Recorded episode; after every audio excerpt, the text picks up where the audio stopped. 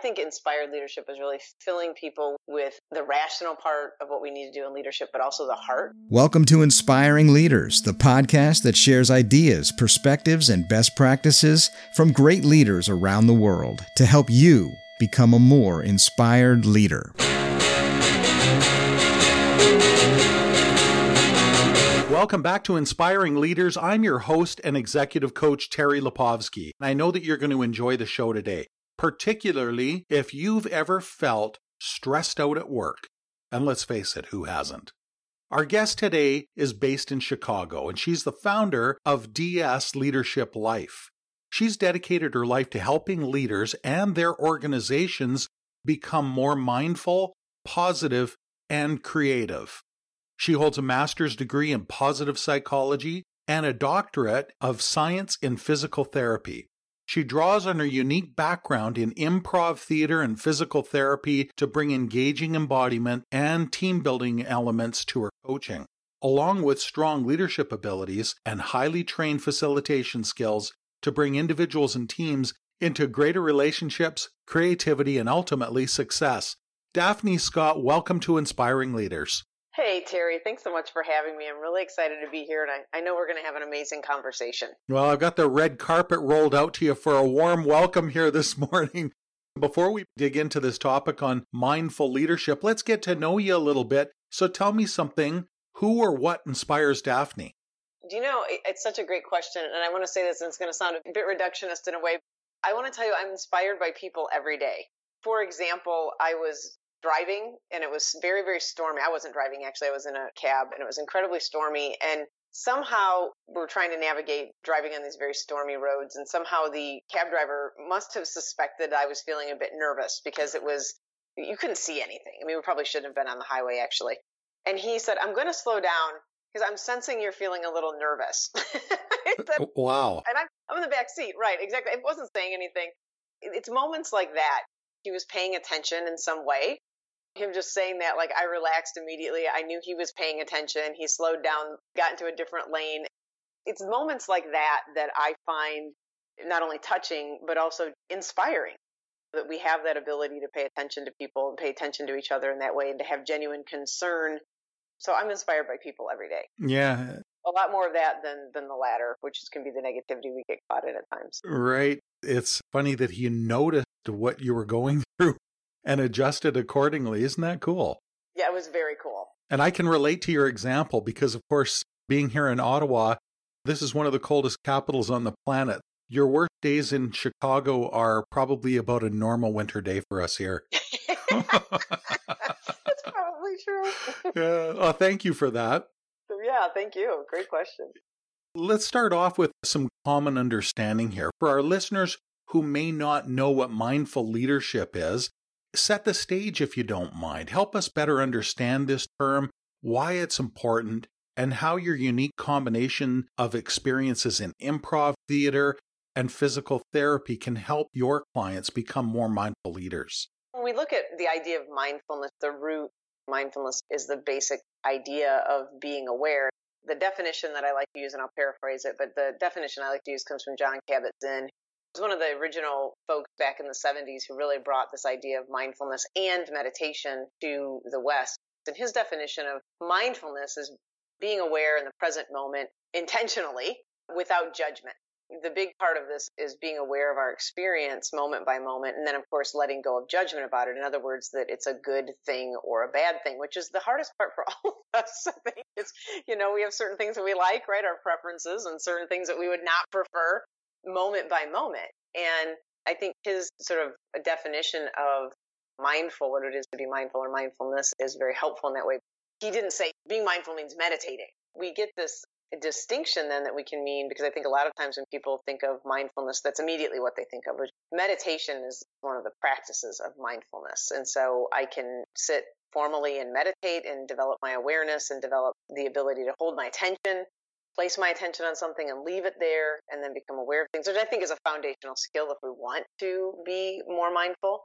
Um, I think we do need to train the attention in that way. And then there's also all these other things that we can be mindful when we're eating. I can be mindful in our conversation, right, Terry, or not. I could try to do two or three other things while we're trying to talk, right, which we can have this experience of. So At the root, it's really being aware intentionally on purpose, present in the present moment, and paying attention to what's actually happening for us internally and then, of course, externally. So that's really mindfulness. And then we get into the practices, of which meditation is one of them. The meditation itself, that's really a focused period of time where you're building a skill. And that practice is all useful in building the skill for game time, which just happens to be real life. exactly. When we're driving down the freeway, when we're at work, when we're working with our teams, all that sort of thing. Yes, absolutely. Absolutely. And there's a real gift to that. And I know you're a meditator as well, but there is that gift of learning how to be with moment by moment experience. And so I think when we meditate, we're training ourselves and training the mind, training our ability to see how we become reactionary. I like this, I don't like that. And what's so funny about the whole thing is that you're just sitting there. Nothing's happening, right? You're just sitting there. Right. And you watch all these reactions that you have to just simply sitting there. You have reactions to thoughts, and we have reactions to sensations, how you have reactions to how you feel in the moment. It's a real gift to be able to see that because you get really good at being uncomfortable and not being in reaction to being uncomfortable. You also learn how to be not in reaction to having a really good feeling and knowing that the good feeling is going to go away. Nothing is permanent. It's a real gift to be able to sit and to learn and develop that skill. And of course, then neuroscience is helping us understand more and more of like, well, what really happens when we're able to do that? Literally, the changes that happen in the brain. And I think this is the other really fantastic thing that, that we see from the practice. You said something there that I find easier said than done, and that is just being with it, whatever it happens to be, whether you sit down and you want to meditate for 15 minutes or half an hour or something like that, and it's one of those days where you're just feeling really good. Yeah. And you've just got that excitement inside of you. Thoughts just keep coming. Or on the other end of the spectrum, maybe something not so good happened at work today. You sit down and you're sitting for your 15 minutes or half an hour, whatever it might be. You're just being with that situation without being caught up and carried away by it. I find that is a very challenging thing. It is very challenging. It's, it's sort of like go to the gym to work out our bodies. It's a practice and it's a skill that we can build. We need to do it every day. It works a lot like a lock on a door. Locks just have one inherent design flaw. You have to turn the key. you right. To, you have to do it, you know? So, yeah. There's an action required. There's an action required. It's anything but passive for sure.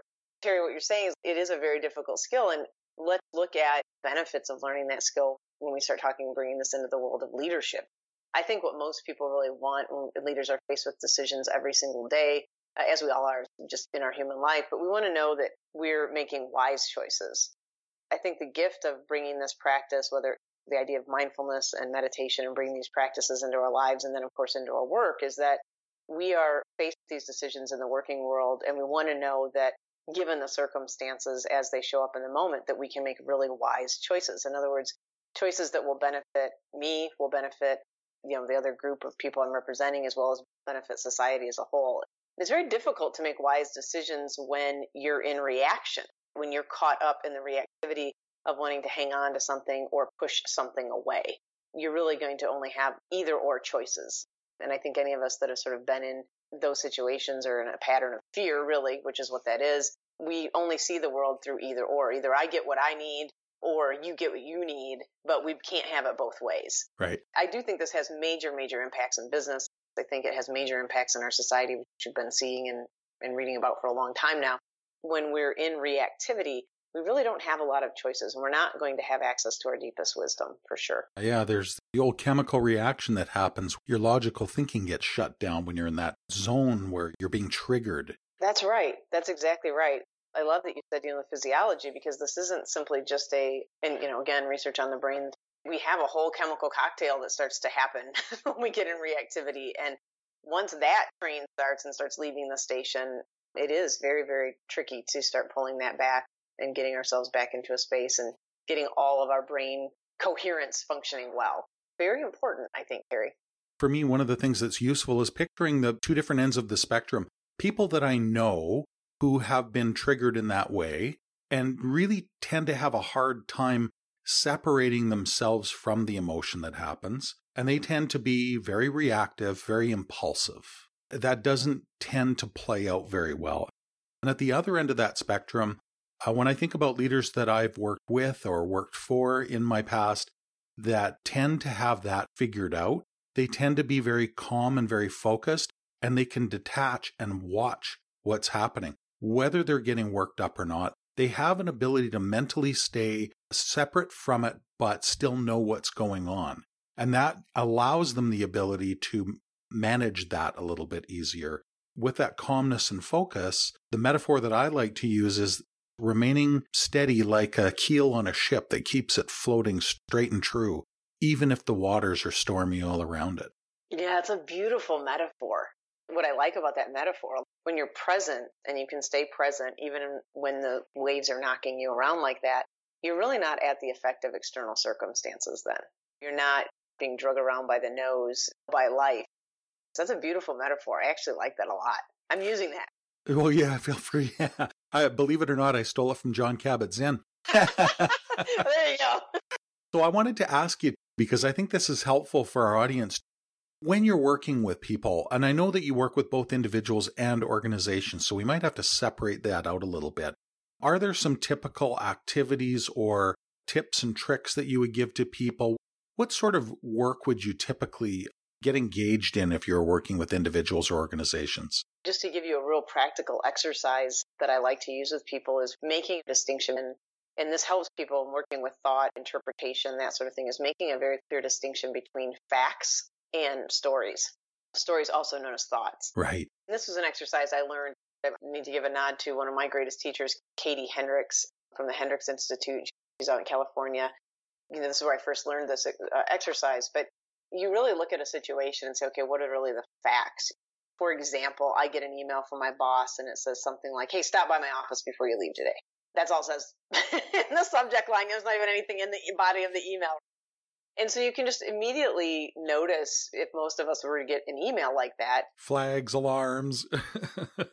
bells, exactly. The bells are ringing. Yeah. Immediately we layer on sort of, and this is what happens when we get in the unknown too. We don't know what him or her wants to talk about, that sort of thing. But one of the things you get in, in touch with very quickly is how quickly the brain interprets and tries to add meaning to that. So the fact is, if we recorded how we get to facts or what the video camera would record. Yeah. So the video camera would literally just record, I open the email, here are the words on the screen, pixels. And that's it. That's all that happened. But boy, when you start putting things in the story column, yeah, so you have one column back right, and you put things in the story column, boy, you can layer that on real quickly. We tend to then get caught up in believing our stories, and before we know it, we're off to the races in reactivity. And so I really work with clients. It's a very simple, elegant exercise, but it gets really to the root of how we get caught up in our interpretations of things and in our brain trying to predict what's going to happen and if we pay attention to it, it's sort of in a less than savory way. Um, we never, wow, she must want to give me a promotion. we never right. do that, right? Yeah. So I'm always trying to keep us safe yeah. um, unnecessarily. So that's a real simple exercise. And by the way, I do that with individuals. I do it with teams. You know, I work with teams. Typically, I do a lot of team coaching, and teams will get caught up. I was working with several different teams in different ways, but one team, they were going through a big financial adjustment you know, the stories that they were telling themselves about what that was going to mean and getting themselves really wrapped around the axle. Same thing. I mean, it happens with people and it sort of just starts to ripple out and they don't really realize that they're adding a lot of um, stories onto very simple facts. That's a real simple thing that do, which in my world falls right into the bucket of mindfulness. Are they aware? Are they aware of what's really happening? And what was really happening was they were getting themselves caught up in a lot of stories. Right. So on the individual level, I imagine that there's some private practice that needs to happen. Somebody has to sit and sort of pay attention. How about on the organizational level? What do you do with organizations to say, you know what, we notice this trend. We really think that we could use some help in this regard? There are a few things that I think are important to make a distinction around when you start bringing this work into organizational life. One is mindfulness, meditation, all these practices work.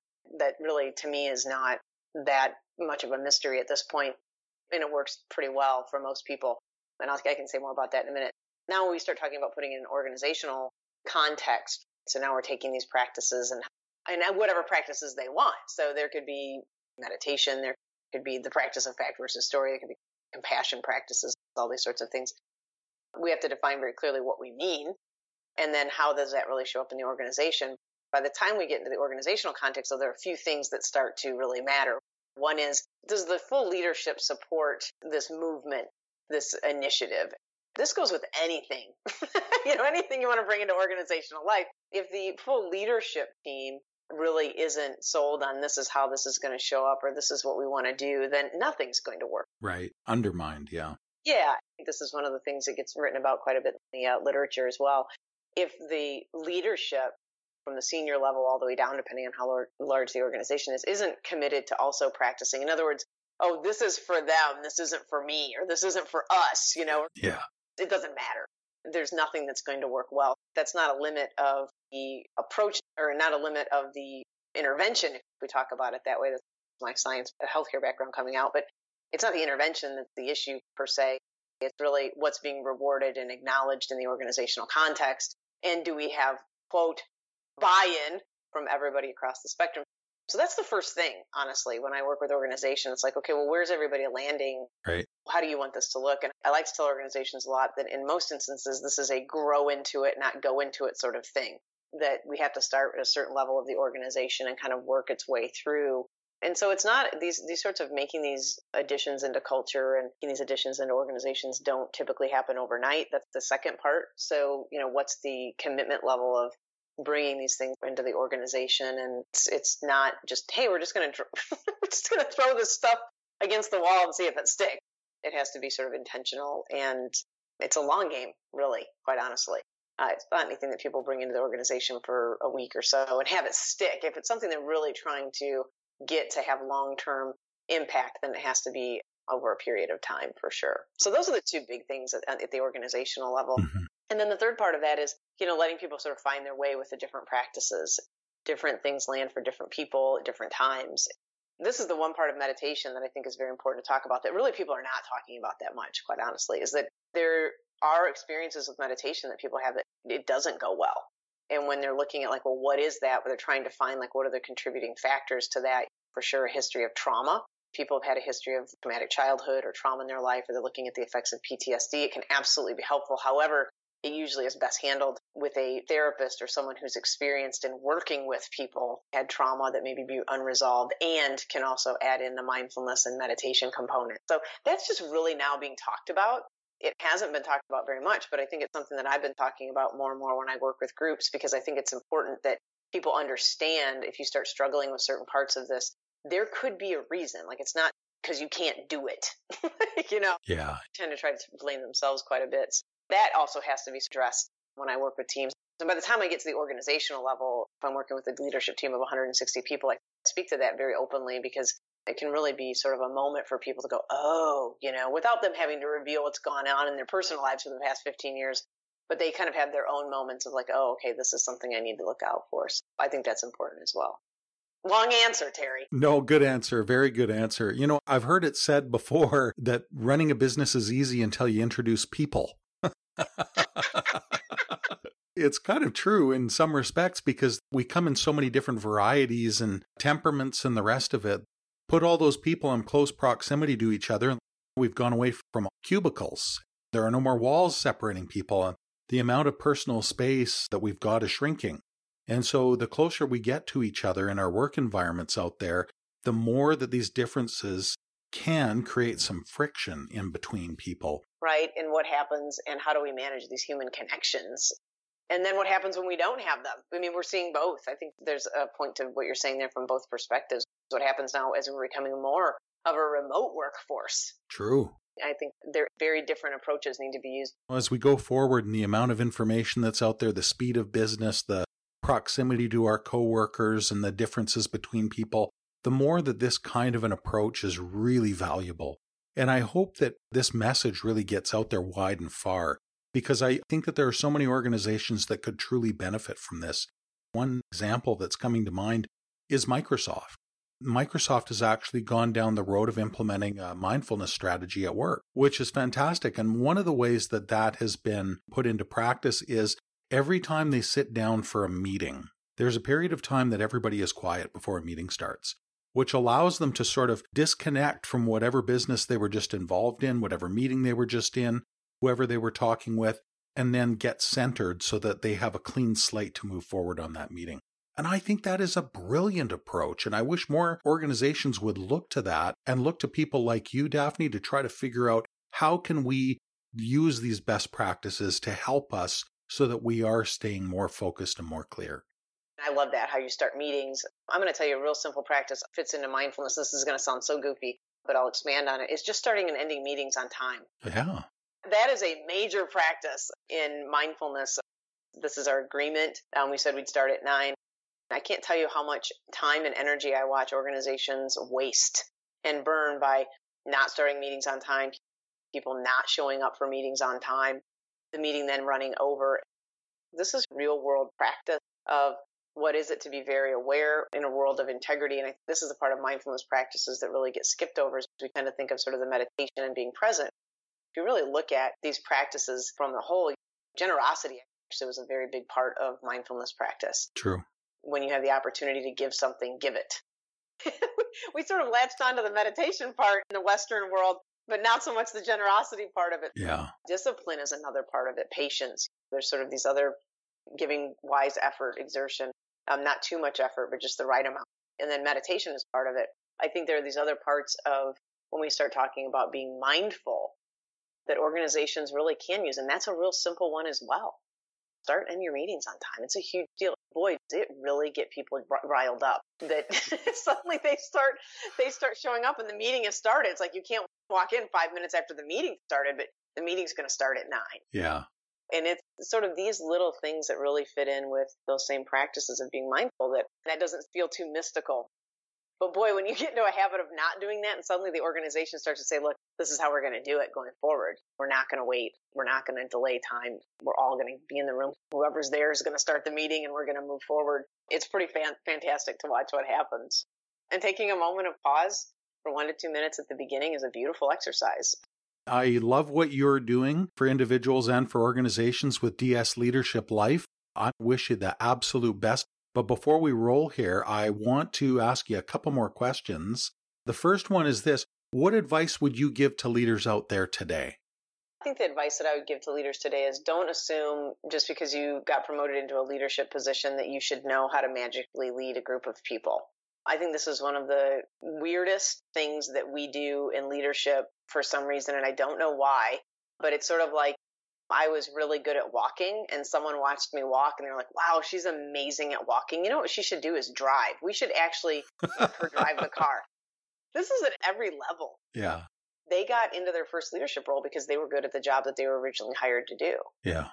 Well, I think leaders who are struggling, but leaders who are like, man, this is much harder than I imagined. Yeah, it is. Leadership's easy until we put people in the mix, right? Yeah. I think the best advice that I can give to leaders at any level is really go out and spend some time developing your leadership skills. It's a major part of your job now. Uh, it is your job. Thinking that you shouldn't or couldn't spend time developing your leadership skills is just a real disservice to you. And then, of course, the people that you lead. That's the advice that I give to leaders. What have you done to really develop your actual leadership skills? And they sort of just look at me like, what do you mean? And I'm like, exactly. so yeah. I think that's the best advice. Yeah. There's something to be said about that whole space of the emerging leader. There's no magic manual out there. There's no checklist saying do this, that, and the other thing, and you're going to be great at your job. And for most of those folks, they don't know enough to ask. I think having that guidance and advice and a mentor or a coach, very, very valuable, very important piece of the puzzle. Here's another question for you. What does inspired leadership mean to you? When I think about the word inspire, it really means to invoke in some way, to fill. Yeah. I think inspired leadership is really filling people.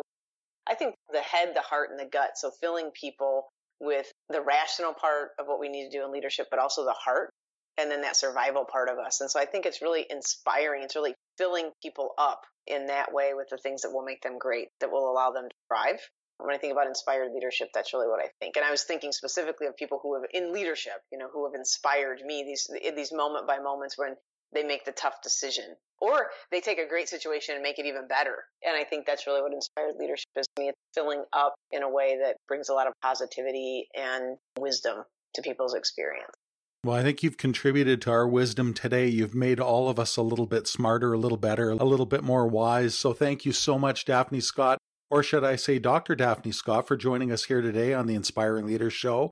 for sharing your perspectives and your ideas on mindful leadership. You've really given us lots to think about and lots to work towards. I appreciate it. Thanks so much, Terry. You're, you're very welcoming, and I really enjoyed the conversation, and it was my pleasure to be here today. So thank you so much. With pleasure. And thank you to all of our listeners for your time and attention. We appreciate your ears and your minds, and I hope that you picked up some valuable perspectives today. Join us again next time when we welcome another great leader who will help us all to become even more inspiring leaders. Thanks very much, everybody. Take care, and bye for now.